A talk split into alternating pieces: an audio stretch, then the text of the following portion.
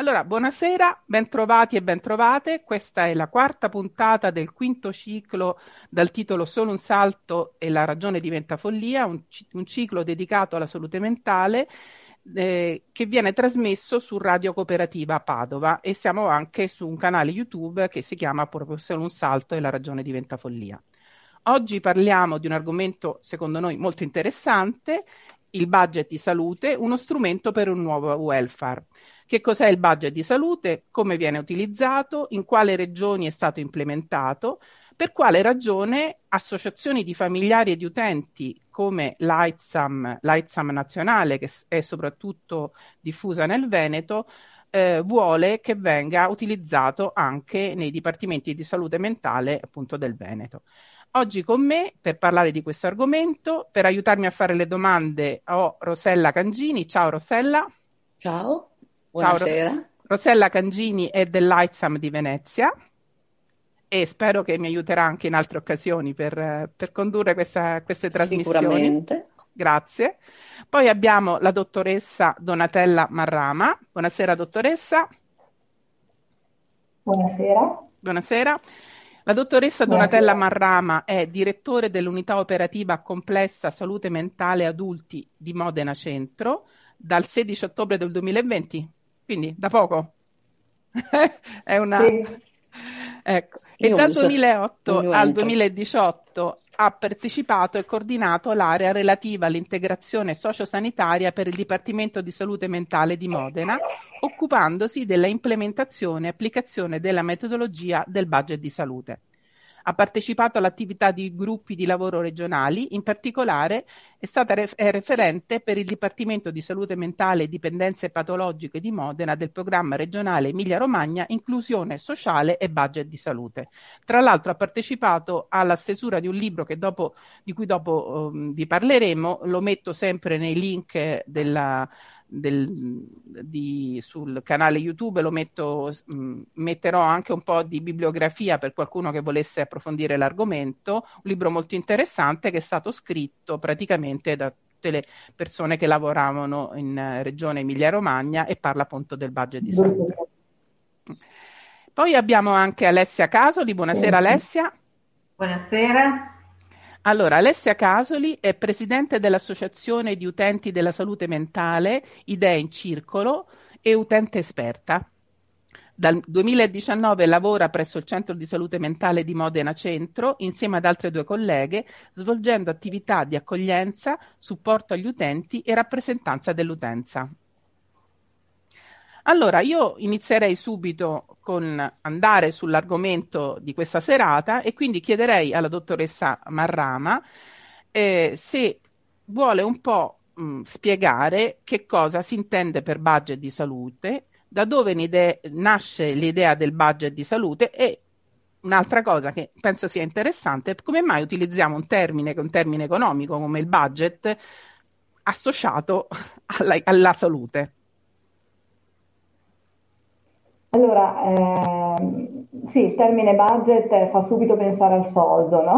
Quindi eh, in realtà eh, mette in imbarazzo quando si, ci si mette a parlare persona, eh? Eh, perché eh, è in netto contrasto con quello che può avere a che fare con eh, le persone e, i loro problemi. In realtà, effettivamente, se il termine di budget in termini economici ha a che fare con una previsione di spesa, rispetto a determinati obiettivi eh, nell'ambito dell'integrazione sociosanitaria, perché è di quello che stiamo parlando, eh, l'integrazione tra il sociale e il sanitario finalizzato al benessere e alla salute delle persone. Eh, quindi eh, il termine budget lo applichiamo ad una area eh, molto più eh, diciamo, importante per noi che lavoriamo in salute mentale o lavoriamo nell'ambito del sociale, perché ha a che fare con l'integrazione sociosanitaria. Eh, quello di cui prima, eh, prima, della trasmissione un po' si parlava, eh, quell'aspetto che dovrebbe coordinare tutti gli interventi eh, che riguardano la salute della persona quando si parla di interventi riabilitativi eh, che hanno a che fare con eh, la riorganizzazione, la ridefinizione eh, del benessere e della vita delle persone. Eh. Quindi budget di salute eh, con un significato molto più ampio e più ambizioso, eh, collegato con un approccio proprio alla salute e ai percorsi di tipo riabilitativo, intendendo in questo caso per risorse non tanto le risorse economiche, eh, eh, quanto accanto a quelle che sempre, a cui dobbiamo in ogni caso fare riferimento alla fine, ma soprattutto anche a quelle che sono le risorse materiali, le risorse umane eh, che possono essere messe insieme all'interno di un processo di un percorso di eh, compartecipazione, ed è questo l'elemento, eh, uno degli elementi cardini, il fatto che sia da soli eh, a eh, sviluppare, eh, a progettare un intervento di base di salute, eh, ma eh, si è in più persone, in primis il paziente, la persona, eh, quindi la sua famiglia, la comunità tutta, i servizi sanitario, sociale e tutto il terzo settore. Quindi un po' eh, il significato di budget di salute questo eh, un po' eh, raccoglie. Non si parla più di budget in termini economici, ma qualcosa di molto più ampio. Fa riferimento a un nuovo modo in, in pratica, un nuovo approccio eh, anche di tipo economico, in realtà se andiamo a vedere, perché anche l'economia stessa ha subito in questi anni molti cambiamenti in virtù eh, della eh, diciamo, ehm, presenza di nomi e di economisti eh, di valore. Eh. Uno di questi è Martia Sen.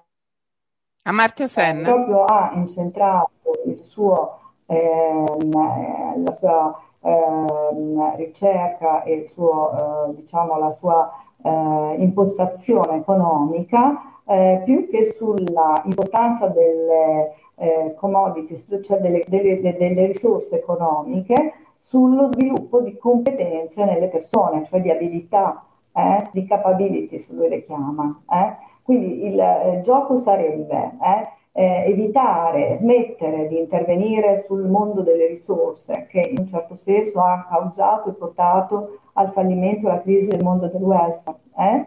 e invece intervenire in modo per mantenere eh, un benessere, una situazione di benessere sulla possibilità di poter far sì che le persone svantaggiate possano essere messe nelle condizioni, qui per esempio faccio riferimento al mondo del lavoro, eh, nella eh, condizione di poter lavorare e quindi di potersi rendere eh, in un certo senso autonome eh, e quindi poter essere produttori anche loro eh, e quindi eh, partecipare a, e condividere con gli altri cittadini alla costruzione di un benessere, quindi di una situazione di welfare.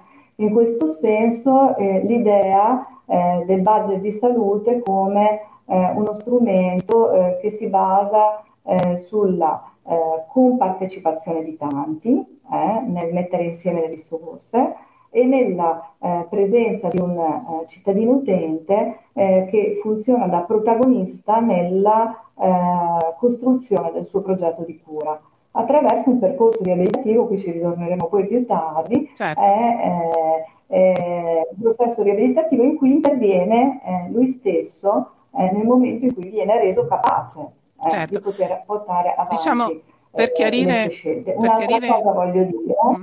è, eh, sì, aggiungerei un elemento, eh, cioè che eh, il budget di salute rappresenta anche un elemento di contrasto all'istituzionalizzazione. contrasto all'istituzionalizzazione perché? perché se guardiamo a come il, dopo eh, diciamo, la legge Basaglia del 480 eh, si è evoluta eh, in pratica la psichiatria territoriale, eh, se eh, da una parte abbiamo avuto tutta una ricchezza in alcuni casi di strutture residenziali, semiresidenziali, appartamenti, gruppi appartamenti, gli studi successivi hanno messo in evidenza come in realtà queste rischiavano di diventare case per la vita. Eh? E allora in questo senso il budget di salute è uno strumento contro l'istituzionalizzazione, eh? perché fa percorsi nell'ambito dell'abitare che sono percorsi dell'abitare supportato.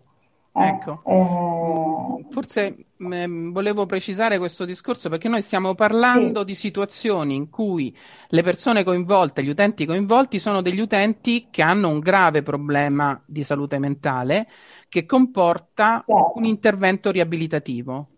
Che vuol dire l'intervento riabilitativo? Sì. Ne abbiamo parlato molto nelle trasmissioni precedenti. Io sono una fan della Paola, dottoressa Paola Carozza, che ha scritto dei libri molto belli proprio sulla Anch'io. riabilitazione. Anche lei è una fan, possiamo, possiamo, fare un club. Ecco. Anch'io sono una fan, conosco bene e sono una fan. Decisamente, e ha scritto dei libri bellissimi e molto chiari. Tra l'altro, la riabilitazione per noi familiari di persone con problemi importanti è il tema a cui arriviamo un po' tutti, perché dopo che hai capito e hai accettato che tuo figlio o tua figlia o tuo fratello ha dei problemi, hai il, hai il problema che questa persona deve comunque avviarsi ad un percorso di vita, di autonomia. E, e la soluzione che purtroppo per molti di noi familiari si prospetta di mettere eh, il familiare, il, il, fratello, il figlio in una struttura residenziale è una situazione in cui noi abbiamo paura che quest- da questa struttura lui non esca, ecco, per dirla tutta, no? Tant'è che il numero di, vi do soltanto questo numero che ho sentito ad una conferenza del dottor Sarace, che è uno dei di primi che ha cominciato a fare il budget di salute in Campania.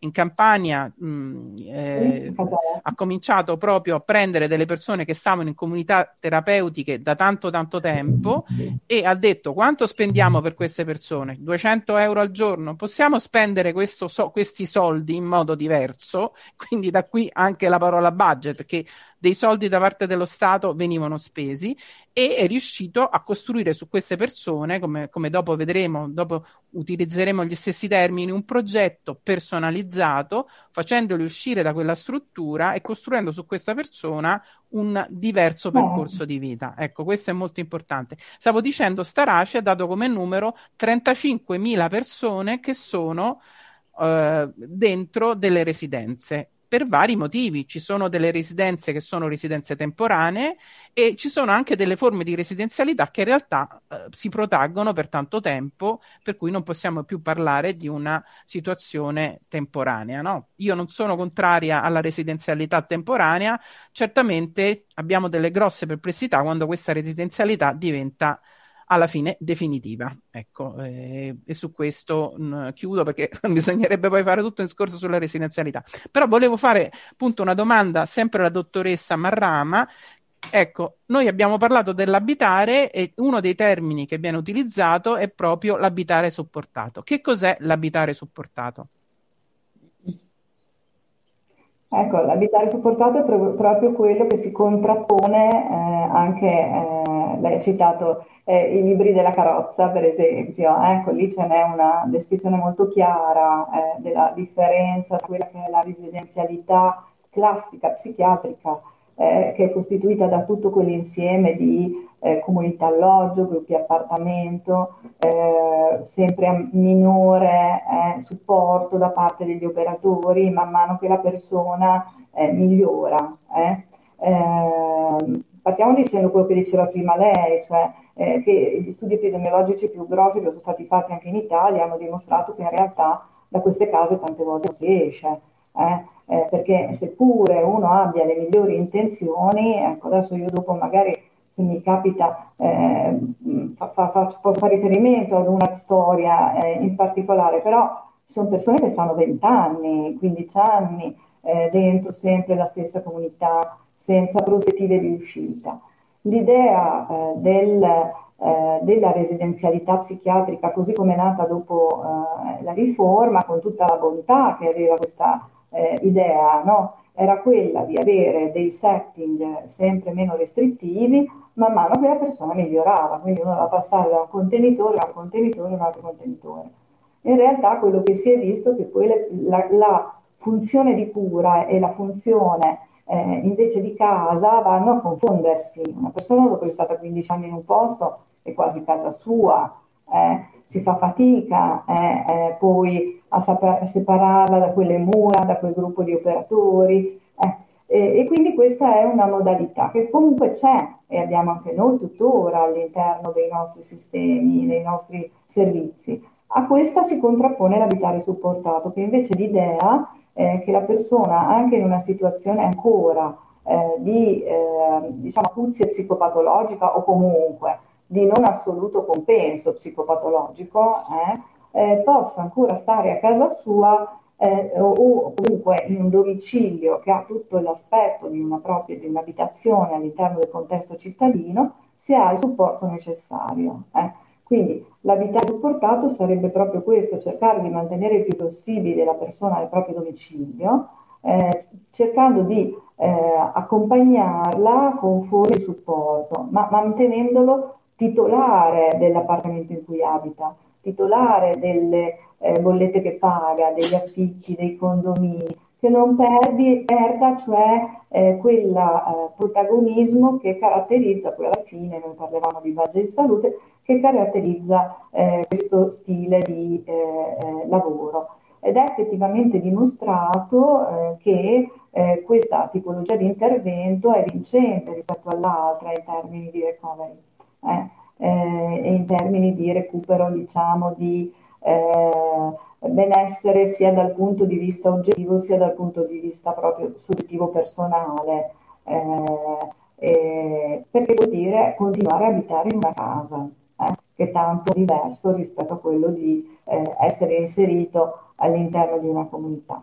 Questo non toglie che più gamme di possibilità abbiamo, meglio è, però l'idea in fondo è e sarà quella di cercare di arrivare, adesso nella nostra regione il tentativo è quella di eh, riservare, mantenere eh, il concetto il, di eh, la struttura comunità, quella sulle 24 ore, come eh, la prima insomma, da prendere in considerazione in situazioni particolarmente gravi, tutto il resto, anche gli appartamenti protetti sulle 12, sulle, sulle 6, cioè trasformarlo in budget di salute, cioè budget di salute, ovvero appunto abitare supportato eh, eh, nel, mm. eh, Forse... rispetto a progetti che hanno a che fare questo. Per eh. chi ci ascolta dobbiamo chiarire, no? la dottoressa Marrama ha detto appartamenti protetti sulle 12, sulle 6 ore, vuol dire che ci sono degli appartamenti in cui le persone vivono insieme, le persone pazienti vivono insieme, ma c'è un operatore sì. che sta lì 12 ore o 6 ore. Quindi questo vuol dire comunque un investimento importante. Invece ci sono la, la, tendenza a cui vogliamo arrivare è una situazione in cui la persona è sempre maggiormente resa autonoma, responsabile, paga, come diceva prima la dottoressa, le bollette, è lui il titolare dell'affitto e quindi ha anche per se stesso una, figu- una, una visione di sé diversa, no? meno dipendente e più autonoma, anche questo è importante per l'autostima, per tutta una serie di eh, immagini, l'immagine di sé è, ovviamente diversa, no? questo è importante. Senta, volevo solo farle quest'ultima domanda, poi passo la parola anche a Rosella, che anche lei ha la sua lista di, di domande da farci. E volevo chiederle, eh, c'è un termine che si chiama che è determinanti sociali della salute. Ci vuole un po' spiegare perché ci sono tutta una serie di termini un po' tecnici che però ci aiutano un po' a entrare in questo mondo della riabilitazione. Cosa sono i determinanti sociali della salute? Allora, il progetto personalizzato del, all'interno del budget di salute, eh, il budget di salute eh, percorre eh, nel, all'interno del percorso riabilitativo quella strada che Lieberman definisce, quella strada che va verso la recovery della persona, eh, va verso eh, un recupero di competenze rispetto a tre ambiti, che sono quelli che sono ritenuti poi dai eh, gli psichiatri che si sono occupati di riabilitazione psichiatrica, quelli efficaci nell'andare incontro a processi di recovery, e sono quelli dell'abitare, del lavoro e della socialità. In realtà questi sono anche quelli eh, che la Commissione dell'Organizzazione Mondiale della Sanità eh, nel 2005 eh, eh, ha eh, chiesto appunto alla Commissione di ehm, andare a evidenziare, a studiare eh, quali fossero eh, gli aspetti che eh, avevano la possibilità di eh, rendere più longeva e più in salute, diciamo, eh, la, eh, la, popolazione mondiale.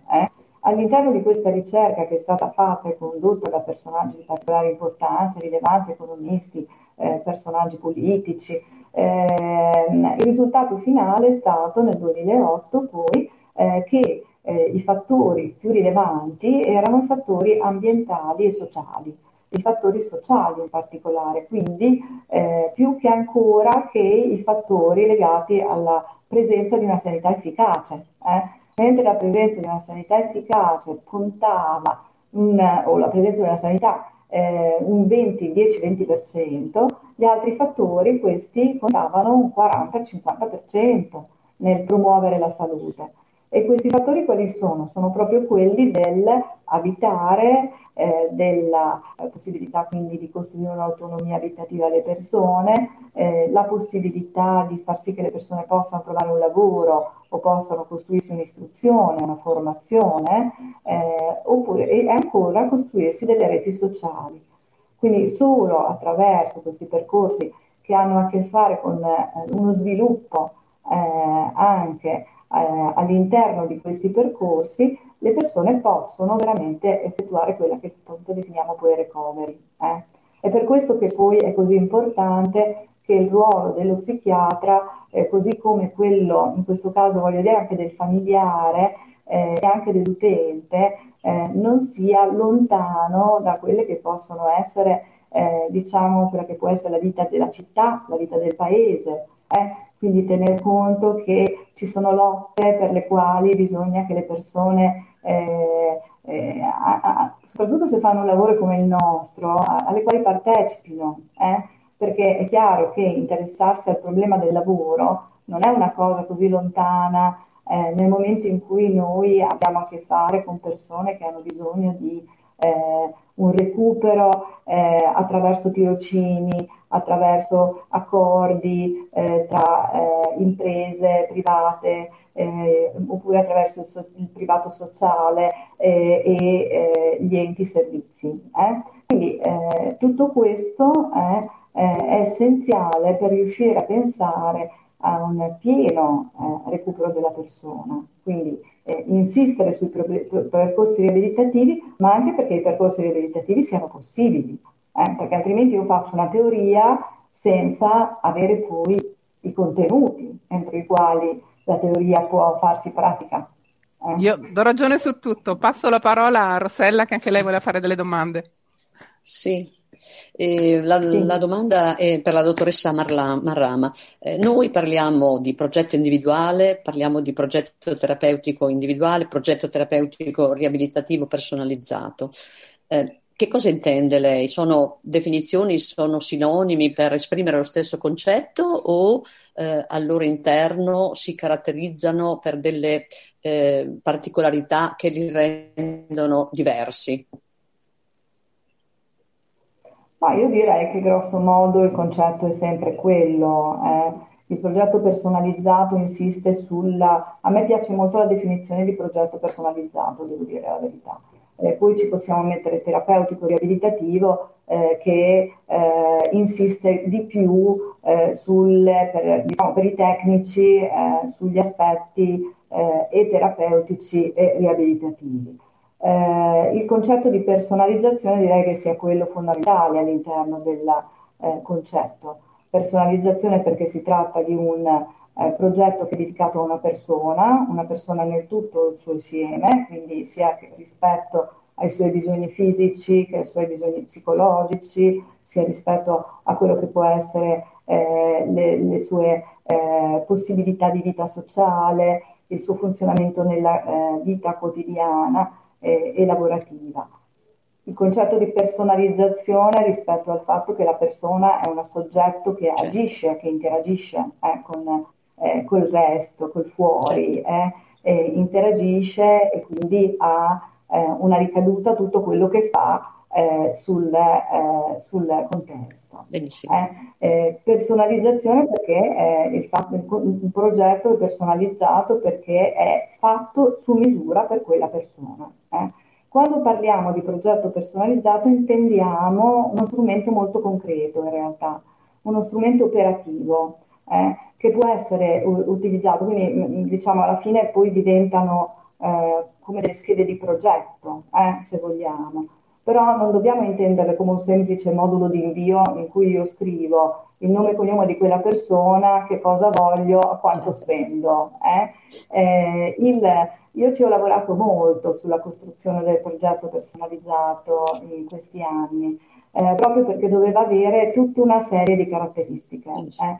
Innanzitutto eh, permettere eh, di effettuare una fine valutazione delle ehm, diciamo, capacità, risorse della persona, accanto a quella che è la diagnosi che a noi interessa, possiamo dire relativamente all'interno di progetti di questo tipo, cioè nel senso che la cosa che è principale che viene fuori eh, dalla valutazione all'interno del progetto personalizzato eh, non è tanto la diagnosi, quanto piuttosto cosa la persona è capace, non è capace di fare. Quindi il funzionamento, i, i bisogni, in un certo senso il funzionamento della persona. Promuovere. Scusi, scusi se ho interrotto. Esattamente, ecco, non volevo dire quello. Eh. Cosa eh, sa fare? Come funziona? ci riferiamo all'ICF, ci riferiamo all'ICF, alla classificazione internazionale del eh, funzionamento, che va di pari passo con l'ICD-10 in pratica, eh, e che eh, ci permette di verificare qual è il funzionamento della persona in termini di attività e di partecipazione alla vita, oltre che in termini di che tipo di ambiente il casa ha, che tipo di risorse ha in termini di eh, risorse eh, che, che, si è costruito perché ha studiato, mettiamo, oppure perché ha una pensione piuttosto che no, eh, eh ma soprattutto in termini di attività e di partecipazione alla vita. Quando parlo però di valutazione, e questo è il primo, un elemento eh, fondamentale all'interno di, della costruzione di PTRI, eh, intendo soprattutto il coinvolgimento insomma, della persona all'interno del, eh, del progetto. Eh. Eh, il progetto personalizzato infatti si conclude con quello che è il contratto, un contratto che porta a, ad avere sul eh, progetto la firma di tutti quelli che vi partecipano. Eh, eh, il PTRI all'interno delle nostre eh, normative ehm, è, diciamo, è qualcosa che viene valorizzato tanto all'interno degli studi di, di quelli che possono essere stati gli psichiatri che si sono occupati di riabilitazione psichiatrica, ma lo ritroviamo all'interno di tutta la normativa nazionale. Eh? Eh, a partire dal eh, progetto obiettivo, del eh, 98-2000, a, a, partire dalla 328 del 2000, eh, insomma lo ritroviamo eh, continuamente eh, proprio perché deve rappresentare lo strumento che ci serve per descrivere eh, il percorso riabilitativo del paziente. Percorso riabilitativo che può essere un percorso anche a tappe e quindi eh, una delle caratteristiche del progetto del PTRI è quello di poter andare incontro a delle verifiche successive. Progetto non so P- mi sono spiegata. PTRI? PTRI abbiamo PTRI. detto. PTRI sta una delle la, la, la, la, la Lega progetto terapeutico riabilitativo individualizzato. Ecco, sì. noi abbiamo un sacco di acronimi nella, nella salute mentale. PTRP. Eh, PTRI. Scusa, PTRI. PTRI.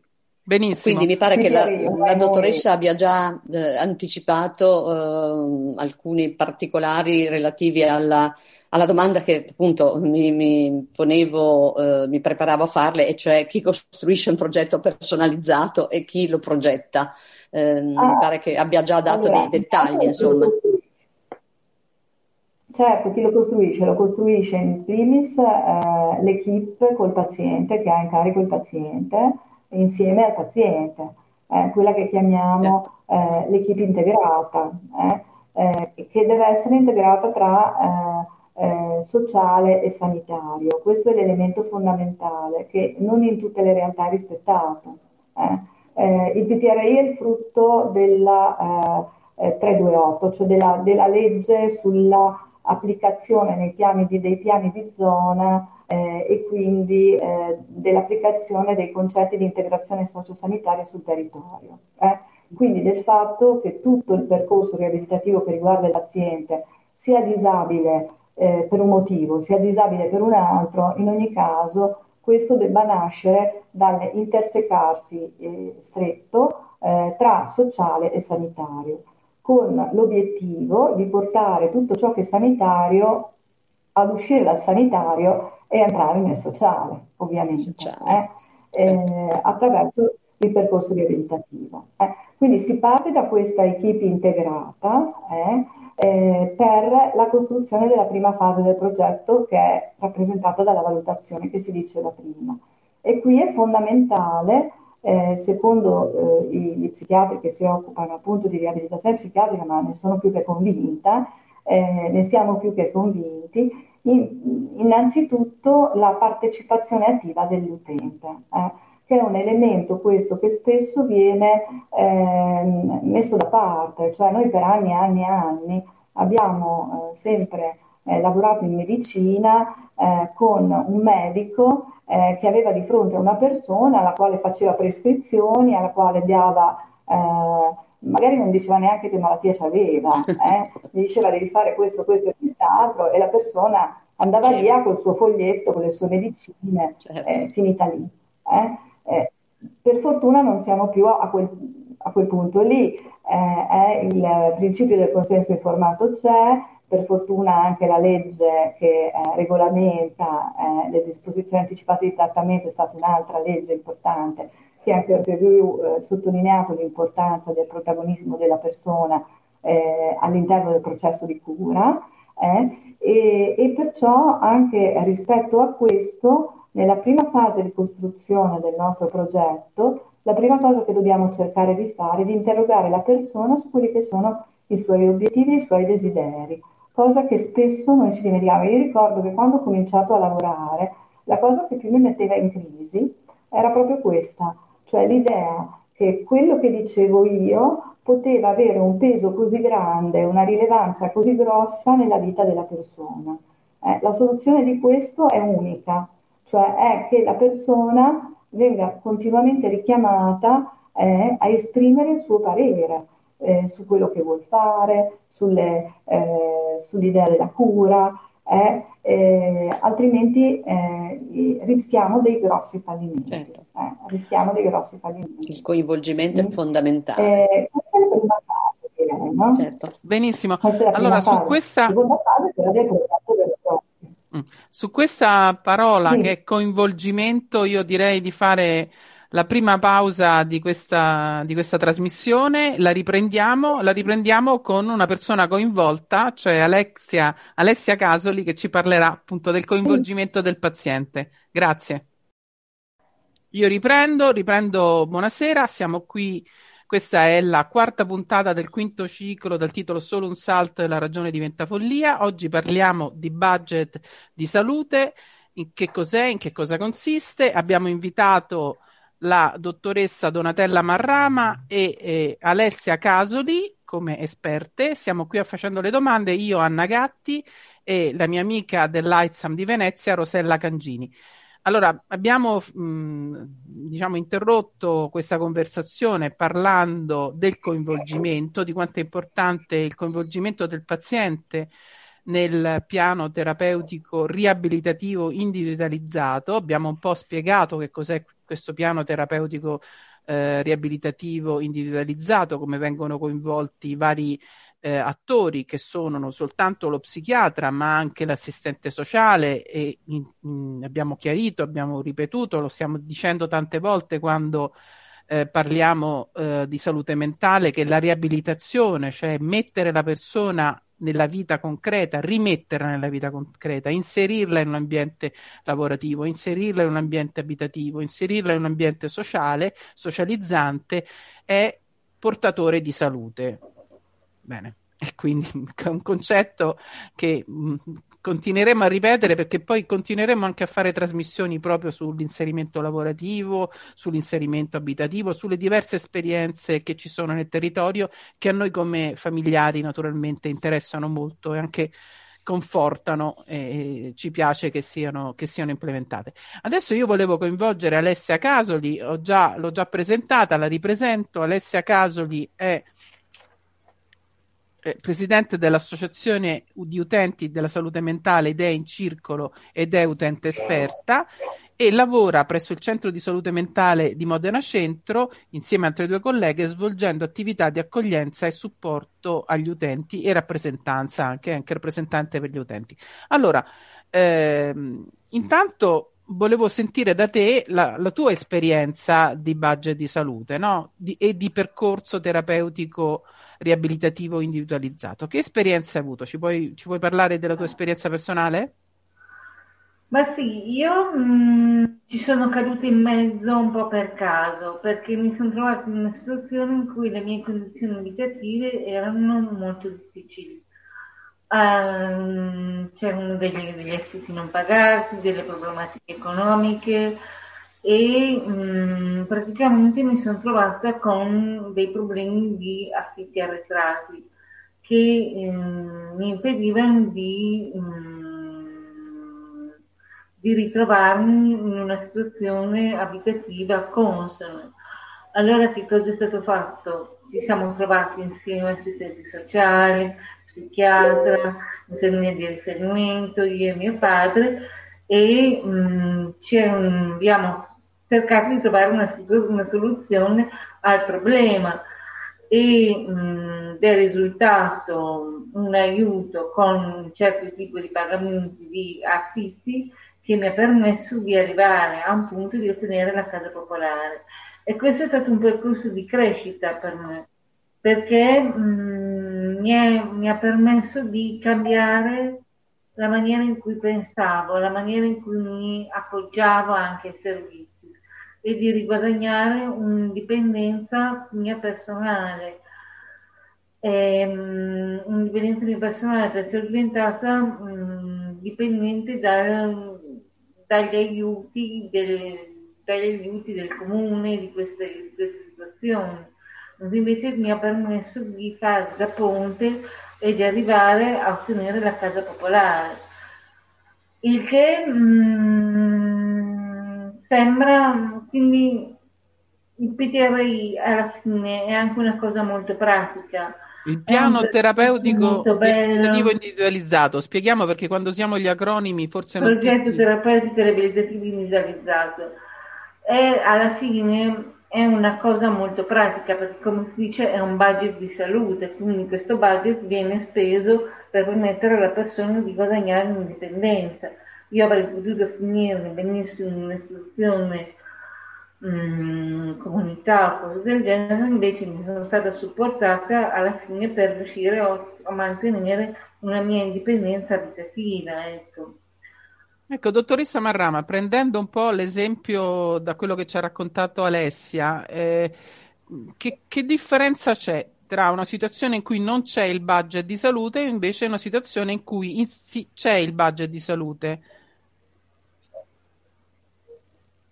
Beh, eh, intanto abbiamo detto eh, che prende in considerazione tutti e tre i determinanti sociali della salute per cui eh, nella personalizzazione, innanzitutto è un progetto, abbiamo detto, personalizzato, quindi che si adatta perfettamente alla persona e in cui la persona dovrebbe eh, eh, avere, eh, esprimere eh, in primis quelli che sono i suoi obiettivi. Eh. abitualmente un progetto non basato sulla base di salute, io me l'immagino una persona in ospedale no? che a un certo punto ha un bisogno di casa, eh, che cosa fanno i sanitari? Eh, dicono questa persona ha bisogno di casa, cosa facciamo? Lo inseriamo nella comunità X. Eh? Ehm, in realtà quella persona ci aveva in mente tutta un'altra cosa, però eh, eh, lo mettiamo nella comunità X.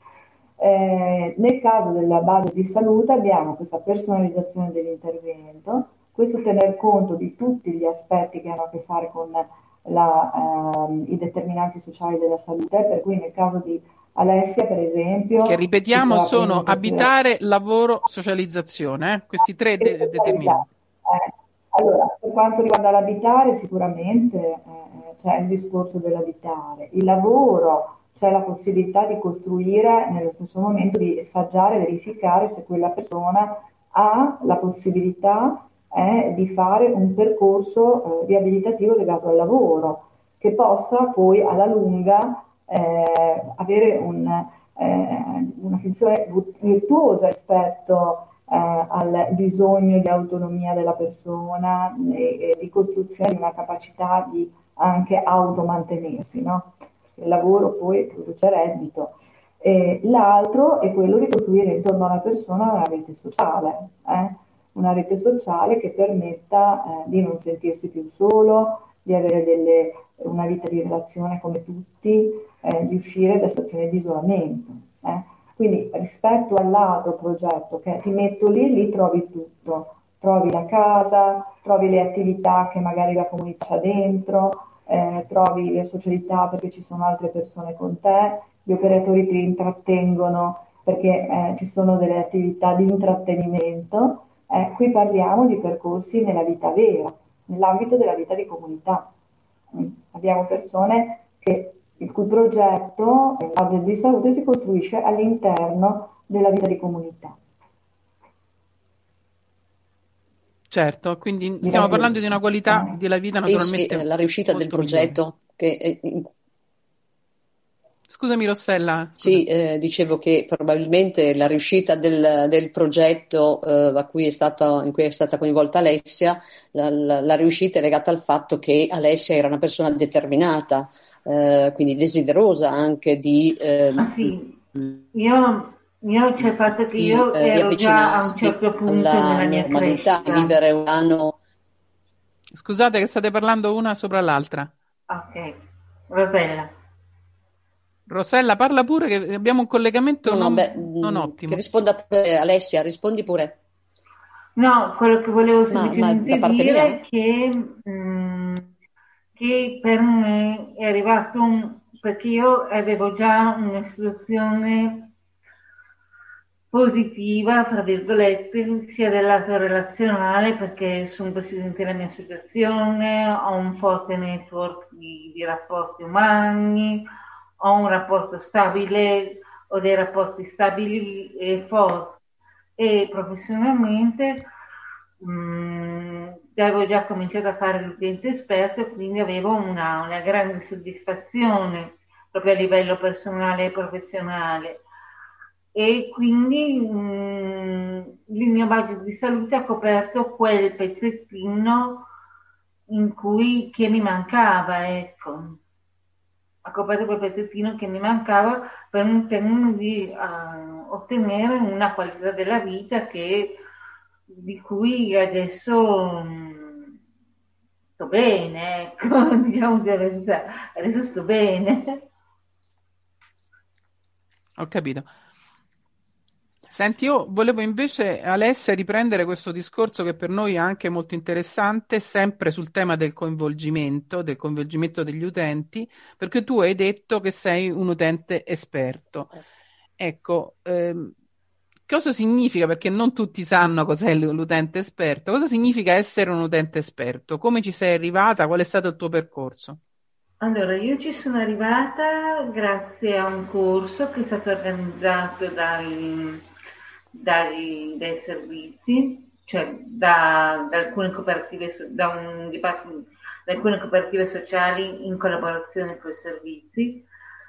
E, mh, mm, però è, il, il, il, corso è stato parte di un processo di, di crescita e di recovery mio.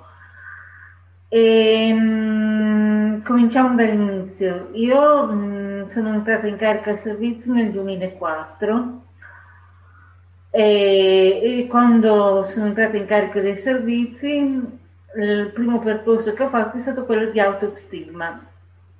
Quindi mi sono detta io ho questo problema e quindi io non valgo niente, quindi io non sarò mai niente, non avrò mai diritto a trovare un lavoro, un lavoro decente, non avrò mai diritto a fare un, una qualità della vita decente, rapporti umani. Poi mi è stata offerta la possibilità, ho fatto un percorso di crescita e a un certo punto mi è capitato, mi è stata offerta la possibilità di fare l'utente esperto. Un utente esperto è una persona che utilizza, un utente di servizi psichiatrici che utilizza la sua esperienza e soprattutto la sua esperienza di recovery per mh, mm, aiutare altri utenti utilizzando la loro esperienza. Questo per me è stato fondamentale perché mi ha portato a dire ok, la mia esperienza mh, mm, serve a qualcosa, io valgo qualcosa come utente dei servizi documentali. Io posso, mh, mm, posso, posso amare, posso vivere, posso lavorare, posso fare tutto alla pari degli altri a non vergognarmene più. E, mh, mm, e uno dei ruoli che, mh, mm, che noi come utenti esperti facciamo è quello di combattere anche lo stigma, se lo stigma interno nostro, se lo stigma degli utenti dei servizi di salute mentale, se lo stigma dei servizi, perché anche i servizi di salute mentale hanno un problema di stigma e anche loro oggi qualcuno, mh, mm, oggi ho sentito un operatore di, di, Bologna che parlava di recovery dei servizi. E diceva che anche nei servizi c'è bisogno di un, che anche i servizi di salute mentale hanno bisogno di fare un processo di recovery. E uno di questi processi di recovery è farsi aiutare dagli utenti esperti e mh, aiutare gli utenti esperti nella nostra funzione di rappresentanza degli utenti, perché noi partecipiamo agli, alle key, partecipiamo agli incontri, partecipiamo all'attività normale del CSM portando la nostra esperienza. E la, la dottoressa Marama ci chiama la coscienza dei servizi, quindi e quindi noi portiamo le nostre esperienze, ma portiamo le esperienze non solo ai servizi, portiamo anche agli altri utenti, perché ad esempio se una persona arriva a un CSM e incontra me, io le posso ah, dire... CSM è Centro di Salute Mentale, perché noi... Centro di Salute Mentale, esatto, serve al centro di salute mentale e mh, mm, mi dice... Mh, mm, e mi incontra me, io le dico, guarda, io anch'io sono stata così male come sei stata tu però io ho fatto un certo percorso di recovery e adesso sono qua, ho, mm, ho i determinanti sociali della salute, ecco, li ho ottenuti. Beh, se gli dici ho i determinanti sociali della salute non so che cosa capisce, questo povero, sei un poveraccio, già, sta già male. Non mi manda a fanculo, però, per, però mh, mm, per dire che c'è un percorso di recovery, sei, sei un, un segnaposto, dire ok, puoi arrivare anche tu qua, puoi arrivare a leggere il libro della tua vita e trovarti nella stessa pagina in cui sono io. Certo, puoi dare anche un senso a quello che ti sta succedendo, perché immagino che la malattia mentale è una delle cose più, che, più forti, è il fatto che ti, ti ti, ti, trovi in una situazione che tu stesso che la stai vivendo non capisci, no? Quindi hai bisogno di avere qualcun altro che ti spiega anche quello che ti sta succedendo, che è il lavoro che fanno i professionisti, ma è il lavoro anche che fanno gli utenti esperti che hanno avuto le stesse situazioni, hanno vissuto le stesse situazioni e raccontano la loro storia nella quale chi sta male in qualche modo si può rispecchiare e può pensare di poter stare meglio, no? Immagino. Esatto, questo è un mm. pochino quello che facciamo. Ecco, senti, ma voi come utenti esperti partecipate poi ai piani terapeutici riabilitativi individualizzati? Cioè vi chiamano a fare i, i controllori all'interno di, questo, di, questo, di questi progetti ma o no? In un'esperienza, in un'esperienza siamo stati chiamati, siamo stati chiamati sia come noi come utenti esperti, ma soprattutto noi come associazione di utenti in un esempio che la, che la dottoressa Marama voleva portare, che è quello di un appartamento di mh, mm, passaggio mh, mm, in cui a degli utenti sono stati messi come parte di un percorso loro di crescita per poi essere immessi sul mercato normale. In questo caso, ad esempio, una delle persone che è stata in questo appartamento di transizione adesso fa la domanda di casa popolare e probabilmente lo sta sperando bene che lo ottenga per raggiungere un suo, una sua indipendenza. Noi siamo stati chiamati a, mm, con diversi significati. Primariamente quello di controllare, di supportare queste persone nel loro percorso. Poi nel, nel ruolo di controllori, nel senso di dire che dovevamo a, a, a, che dovevamo essere sicuri che, i, che questa persona ottenesse dei benefici e che tutti i servizi aiutassero questa persona a utilizzare questo strumento che era stato offerto al meglio e poi anche di aiutare questa persona nelle cose nelle cose pratiche, ecco, come quello dei pagamenti delle bollette, cose del, cose del genere. Ecco. Ho capito, perché diciamo facciamo un po' un esempio concreto, no? Cioè una persona ha eh, una serie di difficoltà nella vita quotidiana che sono legate anche al fatto di soffrire di una malattia mentale importante che gli, gli crea dei problemi nell'abitare, nel lavoro, nella socializzazione. Su questa persona si costruisce, no? lo psichiatra costruisce un progetto, lo psichiatra e la persona stessa che esprime le proprie esigenze, no?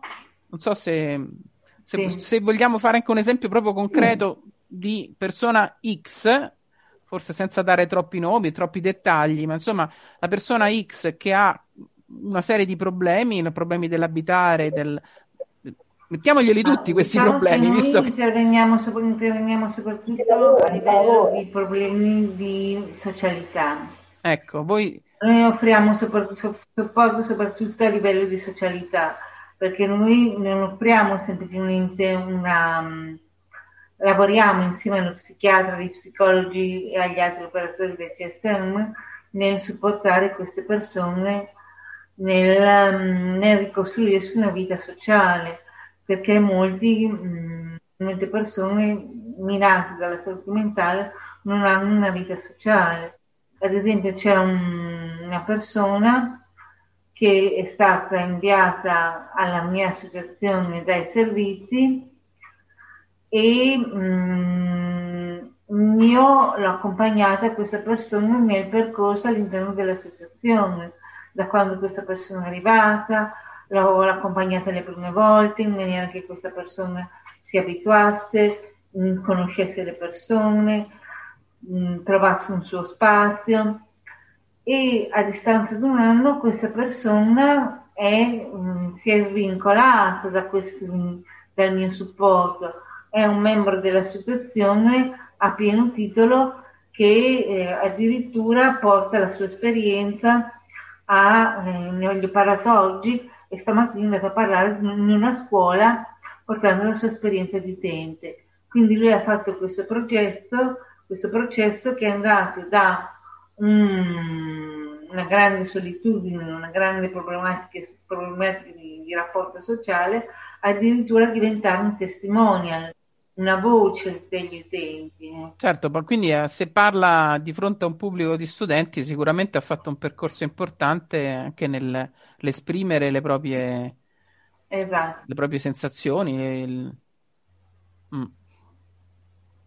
Io però sì. volevo riportarvi un po' ad un caso, un, caso, un, un po' un caso da esempio, no? per far capire anche alle persone che ci ascoltano che cosa succede con- concretamente? No? La dottoressa Marrama ha dato un po' di elementi, no? ci ha parlato a un certo punto di contratto che viene sottoscritto dall'utente. Possiamo fare un esempio anche forse eh, un po' astratto, però insomma eh, rispetto alle tante, tante budget di salute che la dottoressa eh, ha fatto, anche il budget di salute che ho capito in cui è stata coinvolta Alessia, che mi sembra di aver capito da quello che tu hai detto, Alessia, ehm, ti aiutasse soprattutto per, aiut- per, il discorso dell'abitare, perché per quanto riguarda la socializzazione e il lavoro, poi invece tu non avevi meno bisogno di un supporto. Però esatto. volevo sentire. Ecco. Allora, Donatella, vai. Vai Donatella. Ecco. Ah, posso andare io. ma ritornando ancora un attimo sul discorso di Alessia, ecco, eh, devo dire questo, che bisogna dare secondo me più valore eh, eh, non solo all'aspetto, innanzitutto al fatto che intorno a quel progetto non è così scontato, perché non è così dappertutto, non è così neanche all'interno della nostra regione, dappertutto. Eh. Intorno a quel progetto c'erano uno psichiatra e un assistente sociale. Eh eh, c'è chi parla di budget di salute e poi alla fine c'è solo la risorsa del, eh, della psichiatria.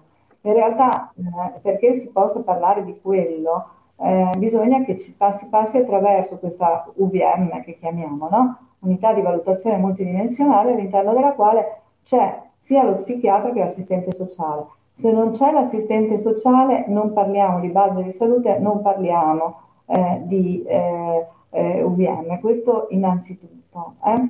Poi eh, Unità di valutazione multidimensionale, UVM, perché multi, sono tutti questi acronimi, dobbiamo tradurli. E multiprofessionale. Eh, eh, questa, ehm, questa messa insieme di risorse in realtà non sono solo risorse economiche, perché vuol dire che sì, noi ci avremmo messo dei fondi, eh, però il comune ci ha messo la ricerca della casa, ci ha messo probabilmente anche un aiuto rispetto al far sì che la domanda di Alessia eh, venisse eh, diciamo valorizzata rispetto a quella eh, probabilmente di persone non fragili, come magari poteva invece essere nel suo caso, eh, la presenza di un anziano, la presenza de, di Alessia stessa, eh, il fatto che ci sono comunque degli operatori, quindi parliamo di risorse umane, no? eh, l'infermiera di riferimento, eh, cioè eh, l'assistente sociale con la quale poi uno può andare a eh, parlare, chiedere sostegno. Cioè quando noi parliamo di budget di salute, parliamo di risorse che non sono soltanto eh, risorse materiali, ma anche la presenza di persone.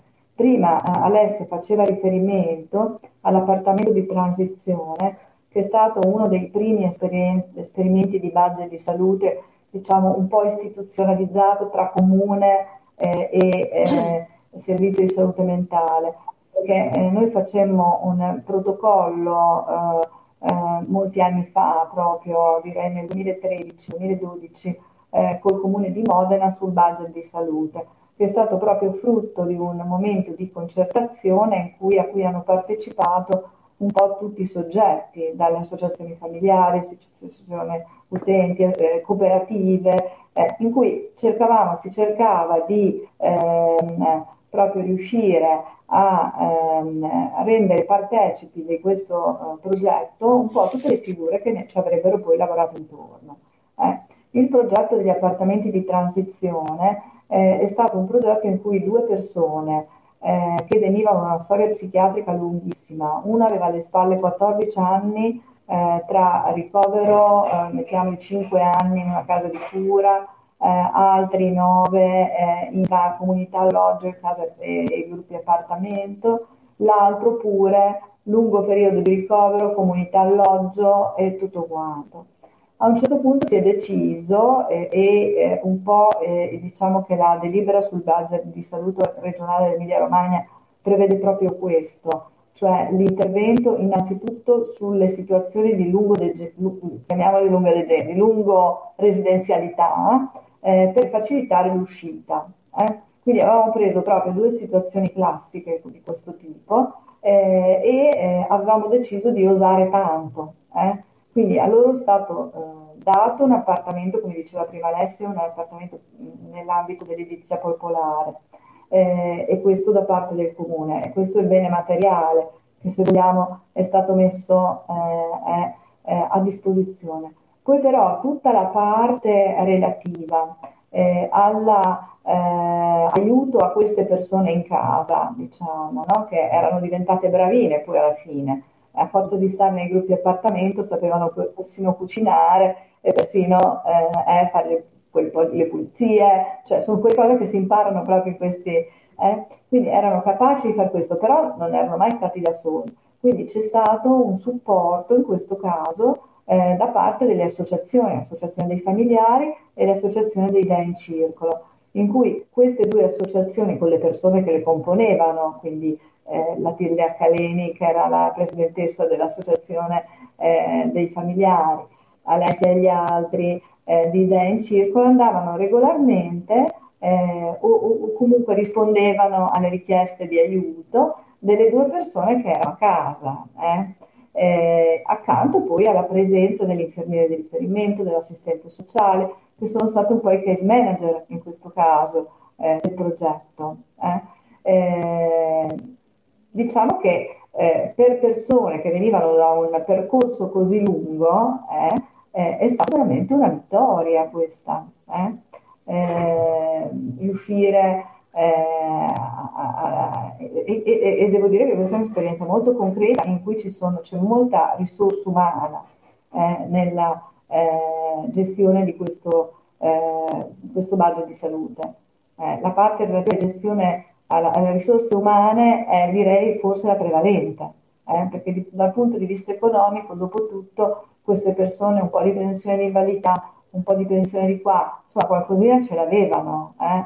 Dal punto di vista economico ai servizi è costato relativamente poco, eh. costato un po' di utenze, un po' di affitto, eh, ma soprattutto ci sono state le risorse umane messe a disposizione dalle associazioni. Va bene, scusate, io devo interrompere perché adesso abbiamo fatto almeno mezz'ora di trasmissione, eh, però riprendiamo, riprendiamo con Rosella che voleva fare una domanda, ha già visto che mi ha, mi ha dato questa indicazione, il dito. Va bene, grazie, facciamo una pausa musicale. Ok, allora riprendiamo, buonasera. Riprendiamo la trasmissione, questa è la quarta puntata del quinto ciclo dal titolo Solo un salto e la ragione diventa follia.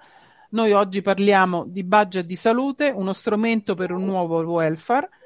E do la parola a Rossella Cangini, sono ospiti di questa trasmissione la dottoressa Donatella Marrama, e Alessia Casoli, che è presidente dell'associazione Idee in Circolo di Modena. Rossella Cangini dell'AITSAM di Venezia mi aiuta, io sono Anna Gatti dell'AITSAM, Associazione Italiana Tutela Salute Mentale di Padova, e eh, Rossella Cangini invece che è dell'AITSAM, Associazione Italiana Tutela Salute Mentale di Venezia, e voleva fare una domanda alla dottoressa Marrama. Iniziamo con questa domanda.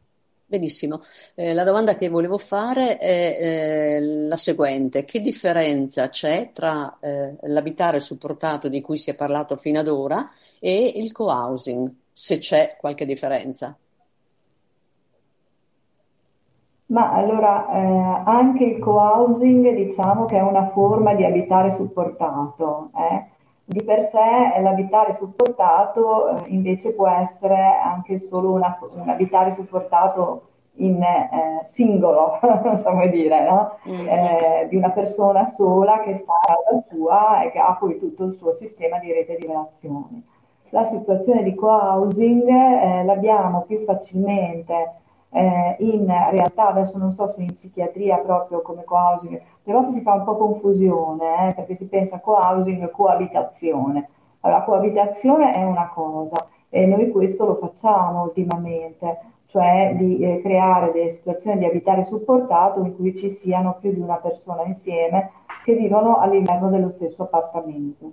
Ci è capitato, per esempio, già in due casi, eh, due amministratori di sostegno di persone anziane che erano andate in struttura, eh, che hanno messo a disposizione eh, i, eh, diciamo le, eh, le, abitazioni eh, dei loro, dei, loro, clienti, in questo caso erano avvocati, a disposizione per creare delle realtà di coabitazione. Una cosa diversa dovrebbe essere il co-housing, inteso come eh, più realtà abitative eh, eh, che possono magari avere anche eh, un intervento di supporto poi a livello domiciliare, eh, però in cui ci sono poi degli spazi eh, diciamo comuni. adesso un'esperienza di co-housing che io ho molto ben presente qui a Modena è una realtà che c'è relativa a quello che chiamano spazio anziani, sono degli appartamenti che sono in, una, in uno stabile eh, dove vivono individualmente le persone, possono o, non possono avere un supporto, però hanno poi un ampio spazio eh, a piano terra eh, che funziona un po' da centro diurno, da centro eh, di socializzazione. Eh. Allora, in questo caso è più, eh, secondo me, le, l'esperienza di co-housing un po' più si realizza in questa eh, l'esperienza di coabitazione è invece quello di due o tre persone che magari vanno a abitare insieme eh, secondo un abitare supportato. Non so se risposto. Eh. Eh, eh, una cosa che ci tenevo a dire anche è che questo tipo di esperienze, perciò appunto ritornando a quello che descrivevo, eh, di budget di salute, spesso non sono eh, applicabili unicamente, e questo secondo me è fondamentale, eh, perché può essere l'elemento che porterà ad un grosso sviluppo, a una grossa implementazione eh, del progetto di budget di salute cioè il fatto che eh, eh, possano essere applicate anche ad altre realtà nell'ambito della disabilità, quindi anche al, al, eh, nel nostro caso della salute mentale, anche al paziente tossicodipendente, alla neuropsichiatria infantile e questo già lo facciamo. a Modena, di applicarlo eh, alle altre realtà della salute mentale.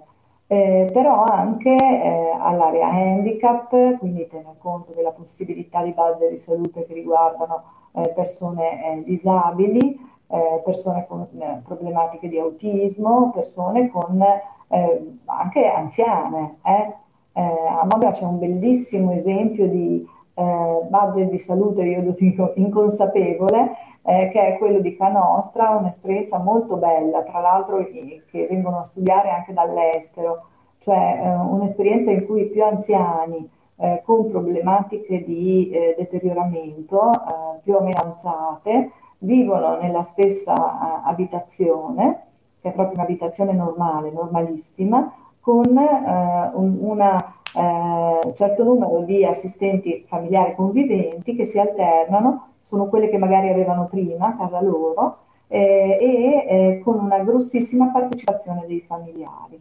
Eh, questo, eh, I familiari arricchiscono la vita sociale del, dell'appartamento in cui vivono queste persone eh, con la loro presenza quotidiana, eh, il sabato e la domenica, con feste, momenti diciamo anche di socializzazione eh, per dire che il budget di salute veramente può essere un'esperienza che si può realizzare a livelli veramente tanti. Eh? E questa è un'esperienza di abitazione, indubbiamente.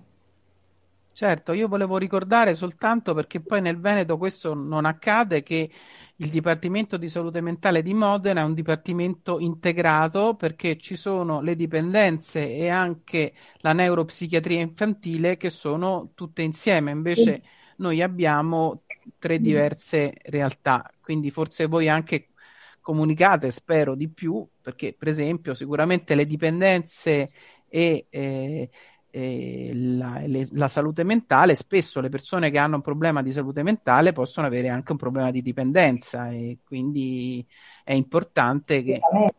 Mm, è molto importante che comunichino. Cioè, io sono, altro... continuamente Ecco. Sono al telefono continuamente con i miei colleghi delle dipendenze patologiche della neuropsichiatria infantile perché abbiamo continuamente casi in comune. Ieri ero eh, in, un incontro eh, con la collega della neuropsichiatria infantile per i passaggi dei casi, oppure abbiamo tante doppie diagnosi e quindi eh, dal punto di vista delle dipendenze e disturbo psichiatrico, quindi dobbiamo lavorare insieme, anzi io non vedo l'ora che sia sempre di più qualcosa di unico il nostro eh, servizio. E diciamo che anche, anche, anche, anche, a Padova insomma, si cerca di fare questo, questo collegamento, però istituzionalmente sono delle realtà abbastanza separate e quindi sarebbe auspicabile anche lì che ci fosse. Scusa, volevi fare una domanda, un'altra domanda, Rosella? No, non era una domanda, era eh, per...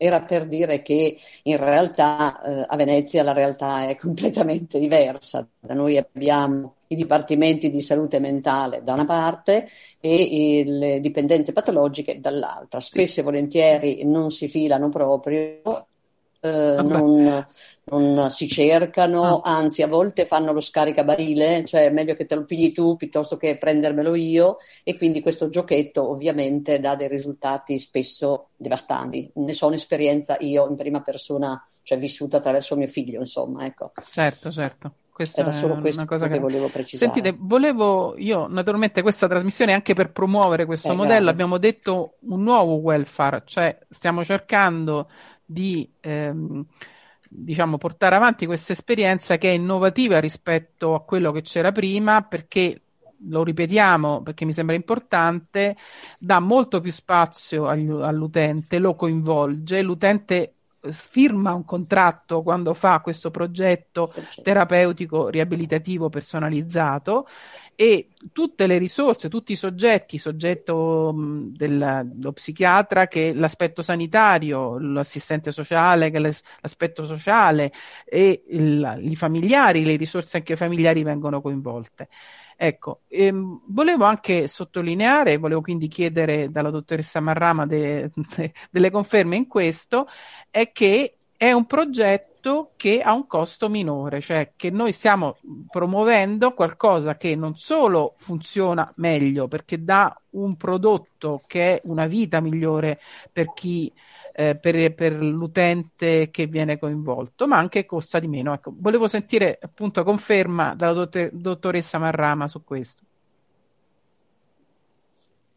Eh, sì, eh, diciamo che di grossissimi studi credo, eh, di ricerca non so se ci sono, so che c'è un, ehm, un case report nel libro di Starace sull'integrazione sociosanitaria in cui proprio c'è eh, eh, una ricerca eh, che mette in evidenza come ci sia effettivamente un grossissimo risparmio dal punto di vista del, del, della spesa nel momento in cui riconvertiamo eh, quello che avremmo utilizzato per una residenzialità psichiatrica e un interventi di budget di salute, un risparmio del 40% più o meno, insomma, mi sembra. Sì, eh, volevo... questo sono proprio i numeri.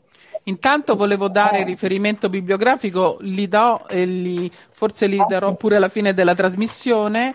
Allora, il manuale pratico per l'integrazione sociosanitaria, modello di budget di salute di Fabrizio Starace, non so se lo trovate in commercio perché era del 2011, è uno dei primi libri, non si trova, la dottoressa, io ce l'ho, ma insomma si vede che l'ho comprato anche usato. Eh, forse è Kindle, sospetti. però se, se uno lo, lo, prende in uh, formato non, non cartaceo Beh. si trova eh, ed è uno dei primi manuali, ma ce ne sono stati anche altri. In questo manuale sicuramente si prende questo esempio, che è un esempio classico, cioè se la persona prima si spendono, credo, sui 100 euro al giorno per le comunità residenziali, forse 70, non lo so. Mm? Più o meno questa sì, cifra. Sì, sono, mm, per dire, posso dire costi di Modena, posso dire i costi di Modena, si va da un 100 euro di una comunità alloggio un 66 euro di, al giorno eh, per un appartamento eh, di quelli semiprotetti. Eh. eh. Quindi, quindi, diciamo 6 per 3, 18 sono 1800 euro. Dai 3.000 ai 2.000 euro e più, insomma. Ecco. In quando invece noi eh, responsabilizziamo l'utente, lo mettiamo in condizione di vivere eh, con maggiore autonomia e con maggiore piacere da parte sua, perché lui è più protagonista di quello che sta facendo, abbiamo anche un risparmio. Insomma, no? questo, questo, mi sembra una, certo. una cosa certo, importante.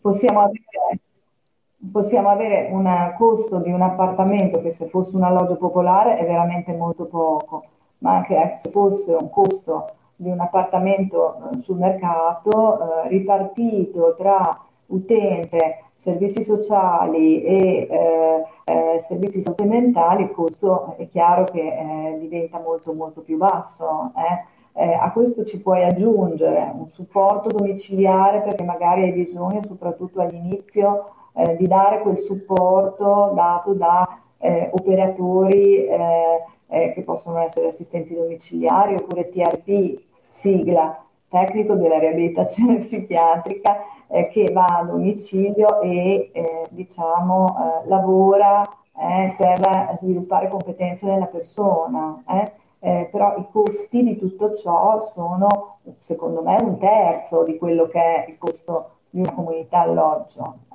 Quindi è chiaro che risparmio, con quello che puoi fare con un mese di comunità alloggio, tu ci paghi 4, ci fai 3-4 budget di salute. Quindi indubbiamente il risparmio c'è. Sì, un'altra domanda che volevo farle è eh, rispetto alla formazione di chi deve fare il budget di salute, perché mi sembra di capire che diciamo, i principi generali li abbiamo spiegati, però ci deve essere anche una competenza da parte dei vari soggetti. Che cosa mi sa dire su questo argomento? Perché voi avete fatto, avete cominciato credo nel 2013, perché nel 2013 se andate su YouTube trovate credo un convegno molto interessante in cui hanno partecipato gli espertoni del budget di salute, il dottor Starace, e poi c'erano anche altri, adesso io mi ricordo il nome del dottor Starace. Mm, organizzato. Ecco. Quello regionale.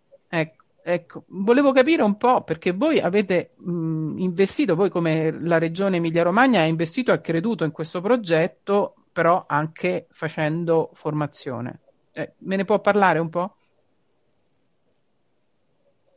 Allora, intanto eh, a livello regionale si è costituito proprio un tavolo di lavoro sul budget di salute, proprio per cercare di eh, raccogliere un po' e uniformare le pratiche eh, nelle diverse eh, province, eh, arrivare a costruire eh, dei punti di riferimento comuni e, e, sono stati individuati, tanto che ci sono state, a parte un, delle, delle indicazioni regionali sulla propria costruzione dei progetti con budget di salute anche delle linee, eh, delle indicazioni sulla eh, su unità di valutazione multidimensionale e anche sul cosiddetto PTRI.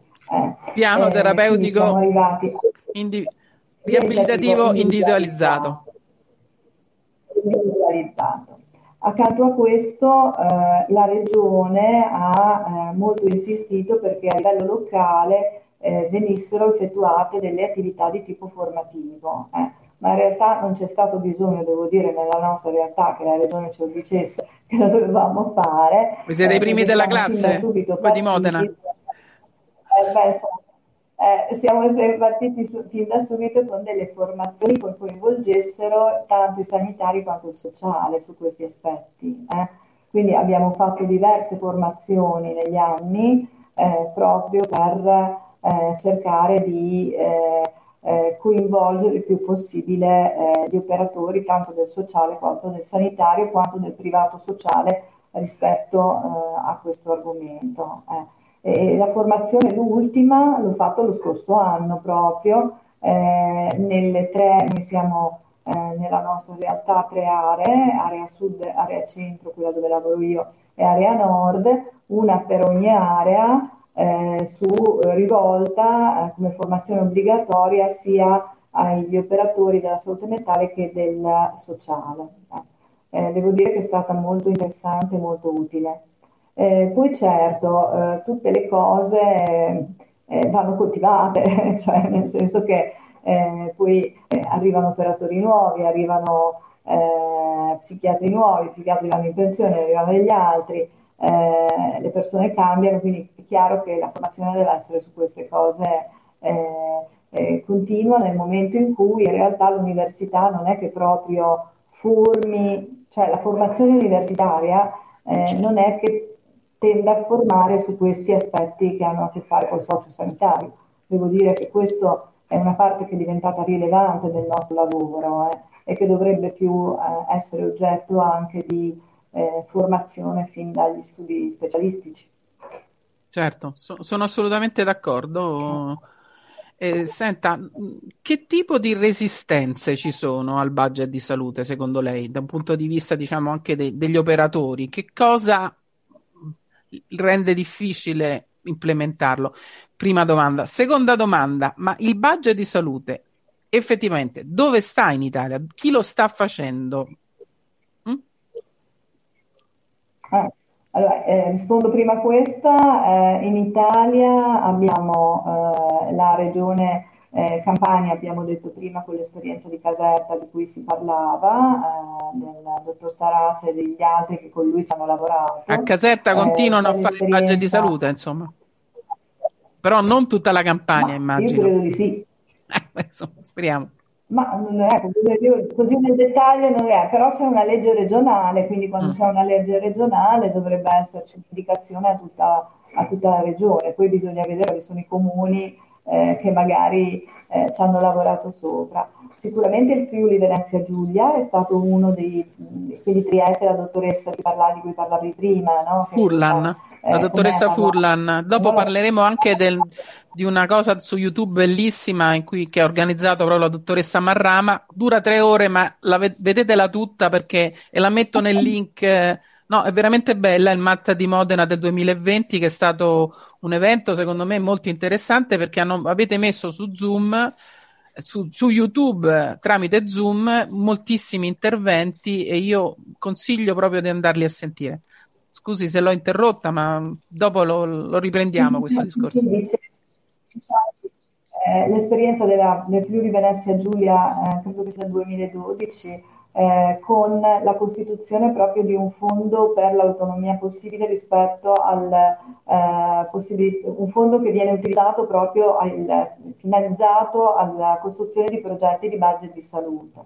Poi c'è eh, la regione Toscana, dove anche eh, c'è, eh, un, c'è, una delibera regionale sul budget di salute, la regione Lazio, che è arrivata tardi ad applicare eh, la eh, legge, diciamo quella dei piani di zona, eh, eh, però nel momento in cui ci è arrivata ci ha collegato direttamente eh, la necessità di ehm, eh, indirizzare la progettazione del sociosanitario eh, verso progetti di budget di salute.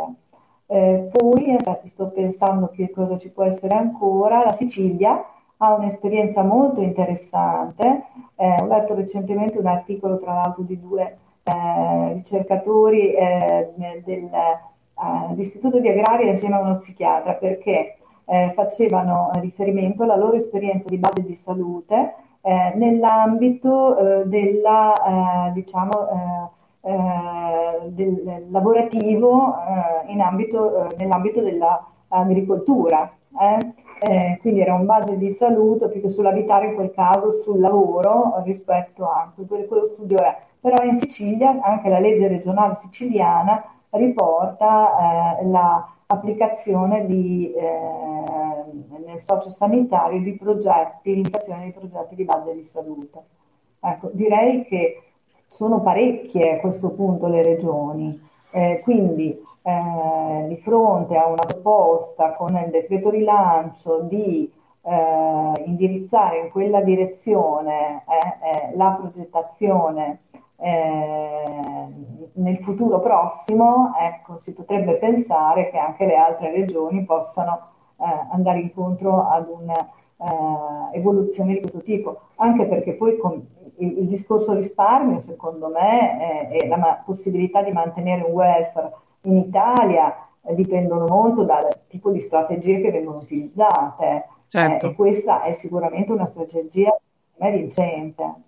Certo, anche se diciamo il decreto rilancio sul budget di salute ci sono tre frasi, insomma, non lo so, bisogna poi... Eh, ma, eh, è un po' pochino, eh, diciamo, bisogna poi realizzarlo, no?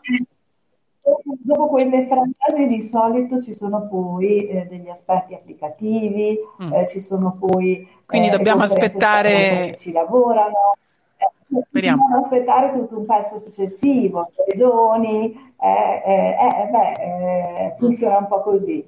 Non dico che non sia qualche cosa che, grazie anche alla presenza di Starace in questo momento, Speriamo. rispetto eh, a questi aspetti, che non possa andare più veloce del previsto.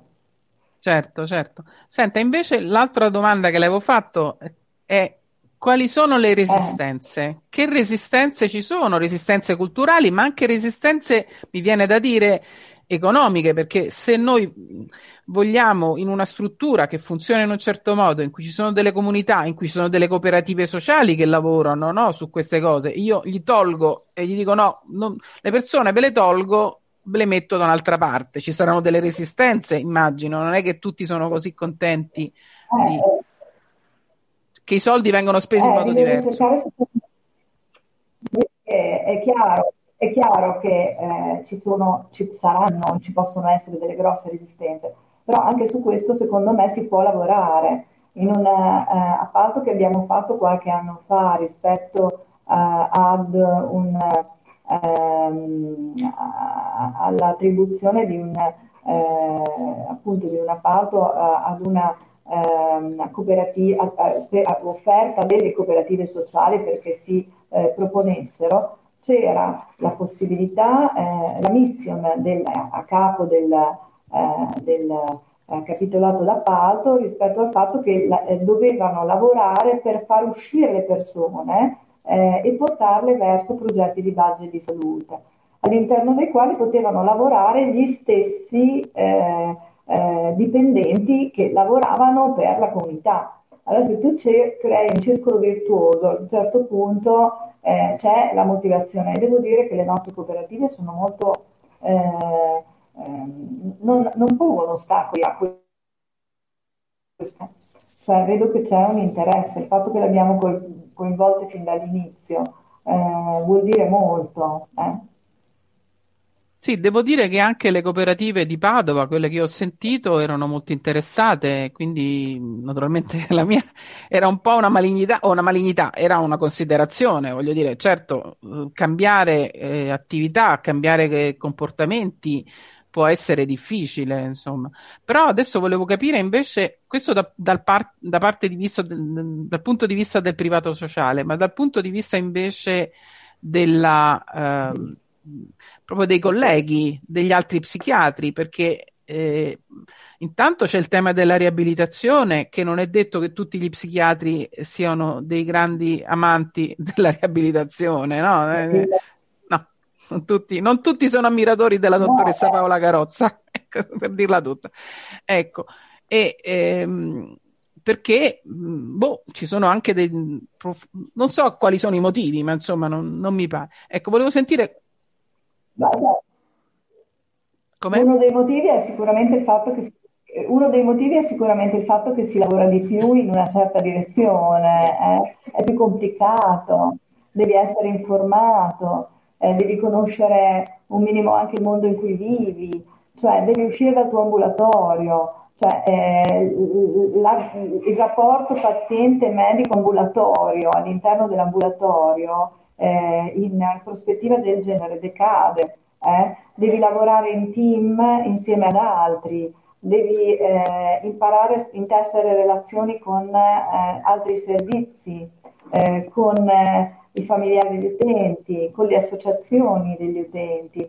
Cioè è un lavoro che richiede anche un certo tipo di, ehm, secondo me, ehm, allora, o ci sei nato in un certo senso così, oppure te lo devono aver insegnato. Eh?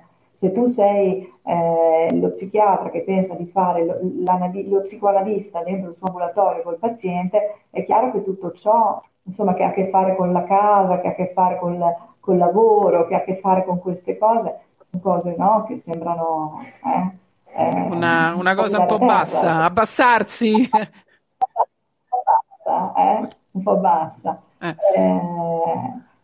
È, è, è, in realtà invece una cosa estremamente interessante perché è la vita, è la vita delle persone, è la vita che viviamo tutti i giorni, è la vita della società, è quella che leggiamo sui giornali, quella che sentiamo nei telegiornali, cioè è, è, il vivere vero questo. Eh. Certo. Quindi certo. Eh, io sì, Va bene. sono una tifosa del sociosanitario. Anche io sono una tifosa della riabilitazione come come avrete capito anche dal, dal, tipo di trasmissione che stiamo conducendo. Va bene, sentite, io penso che siamo alle conclusioni. Ah, Rosella, volevi dire qualcosa? Sì, ehm, la dottoressa ha detto che appunto il budget di salute eh, nasce da delibere regionali, da atti normativi, no? Eh, noi in Veneto non abbiamo nessuna delibera regionale, nessun atto normativo, ma anche noi vorremmo il budget di salute ovviamente, no? Che cosa possiamo fare noi, familiari, utenti, perché eh, si possa anche noi eh, usufruire di uno strumento così, eh, così ricco, così pieno di, eh, di speranze anche, perché eh, eh, noi viviamo un momento nella psichiatria in cui sembra essere tornati al passato, no? Eh, dove c'è il, il, il, paziente, c'è lo psichiatra, il quale dà al paziente le medicine, che il paziente prende o non prende, e attorno a questa cosa c'è molto poco. Quindi uno strumento come quello che adoperato voi da tantissimi anni per noi sarebbe eh, una ricchezza enorme, una vincita al totocalcio, insomma, ecco. Quindi noi genitori, familiari, utenti, possiamo fare qualcosa per spingere la regione ad atti normativi come quelli che eh, sono stati messi in campo da, da, dalle regioni in cui si pratica questo, ehm, questo budget di salute? Ah, io penso che sicuramente sarete aiutati dagli atti normativi che eh, discenderanno da questi ultimi eh, eh, questi ultimi eh, aspetti di legge insomma, di cui si, che si citavano prima. Eh, ma eh, sicuramente potete far sentire la vostra voce, Eh, questo, per esempio, questa trasmissione è un modo di far sentire la vostra voce, eh, però potete andare anche più in alto, cioè potete scrivere, potete fare degli appelli, esiste, esistono delle associazioni familiari anche a livello nazionale, eh, cioè si può eh, cercare di lavorare per far sentire la vostra voce eh, ed insistere anche eh, all'interno delle realtà locali, perché poi costruire i budget di salute si può anche, dico paradossalmente, senza la legge, cioè anche senza il protocollo. Cioè basta che mettiamo insieme, basta che trovare, ecco, bisogna costruire una cultura all'interno della psichiatria locale, eh, perché poi dovete trovare un'alleanza con chi lavora, perché se chi lavora con voi, che segue i vostri figli o che a un certo punto arriva a condividere con voi questi aspetti, il, il budget di salute si costruisce eh, in maniera quasi autonoma nel momento in cui incominci a mettere in comune le risorse, eh, a fare progetti. Eh, il budget di salute è molta fantasia, eh. Eh, quindi eh, in realtà ecco, l'importante è costruire insieme agli psichiatri una cultura comune. Quindi non so quanto. come ha detto lei. Eh. Come ha detto lei, eh, è un progetto che comporta molta fatica e quindi eh, non è così. Comunque, però bisogna far impegnare un po' le persone delle volte. Mm. Eh. Volevo dire soltanto che a livello della nostra associazione, che è l'AIDSAM, c'è una lettera del 25 di giugno del 2020 a firma della nostra presidente nazionale che è la Tali Corona rivolta a Luca Zaia appunto governatore del Veneto nella quale si, uno dei punti Bene. è proprio il budget di salute quindi è una cosa che, sulla quale noi stiamo cercando abbiamo per quello chiesto ma non ottenuto abbiamo chiesto e non ottenuto e forse proviamo a vedere se a livello locale ognuno va dal proprio direttore di dipartimento e vede che cosa si può fare di questo. Non solo direttore di dipartimento, io ripeto, io ho contatti con le cooperative della mia zona, del, di Padova, ed erano interessate a capire e a, e a, lavorare sul budget di salute con quel discorso che diceva Donatella, la dottoressa Marrama, eh, cioè eh, che gli operatori, piuttosto che lavorare all'interno della cooperativa, all'interno, scusate, della, della comunità, delle, delle diverse comunità eh, possono uscire dalla comunità e lavorare invece sul territorio in modo più eh, no? Va bene, io comunque ritorno al, alla conclusione di questa puntata che secondo me è stata molto interessante. Volevo prima di eh, concludere, però, se voi andate su, sol, sul nostro canale YouTube, solo un salto e la ragione diventa follia, ritrovate questa puntata, ma ritrovate anche i riferimenti eh, diciamo bibliografici, i libri che sono stati scritti sul budget di salute. Io vi dico soltanto i nomi dei, ehm, degli autori. Abbiamo detto Starace sicuramente, ha scritto un libro che è Manuale pratico per l'integrazione. Fabrizio Starace editore Carocci del luglio del 2011, ma nel luglio del 2019 autori vari, editore Alfa e Beta, tra l'altro uno degli autori è appunto la dottoressa Marrama, soggetto, persona, cittadino, il budget di salute, esperienze in Emilia Romagna. È un libro un po' tecnico, non, è un libretto, insomma, ma, però è interessante, interessante, ve lo consiglio. Poi c'è anche di Michele Mosca, che è un economista, Sviluppo umano e budget di salute, aprile 2018. Questo per quanto riguarda i libri. Per quanto riguarda invece il canale YouTube, vi consiglio caldamente di andare a sentire, dura 3 ore e 46, ma le valgono tutte, sono molto interessanti, gli interventi su teoria e pratica del budget di salute che è del novembre 2020, da pochissimo, è stato registrato eh, nel MAT di Modena, MAT Modena 2020, ci sono non solo questo ma anche altri interventi molto, molto belli, molto interessanti per i familiari, per gli operatori, per gli utenti, è bene informarsi per essere anche più capaci di difendere le nostre eh, i nostri interessi. Io vi do appuntamento tra 14 giorni, la prossima puntata molto probabilmente parleremo della cooperativa Pantarei, un'esperienza di inserimento lavorativo nel Veneto, qui a, a Verona, anche quella è un'esperienza molto interessante perché è stata anche ehm, diciamo eh, controllata, seguita da due eh, università, l'Università di Verona e l'Università di Brescia, per capire quanto funziona e come funziona il loro operato. Si sono fatti esaminare insomma da due eh, gruppi di ricercatori universitari. Io ringrazio moltissimo la dottoressa Donatella Marrama e saluto. Grazie a voi. Grazie mille. Grazie a voi tantissimo. Grazie Alessia Casoli, spero che ci sentiremo in qualche altra occasione. Di sicuro parole ritrovate. Va bene, come utente esperto. E grazie a Rosella Gangini, grazie di questo aiuto, di questo supporto nella trasmissione. Grazie a te dell'opportunità Grazie, e alle ospiti. Ok. Grazie a tutti.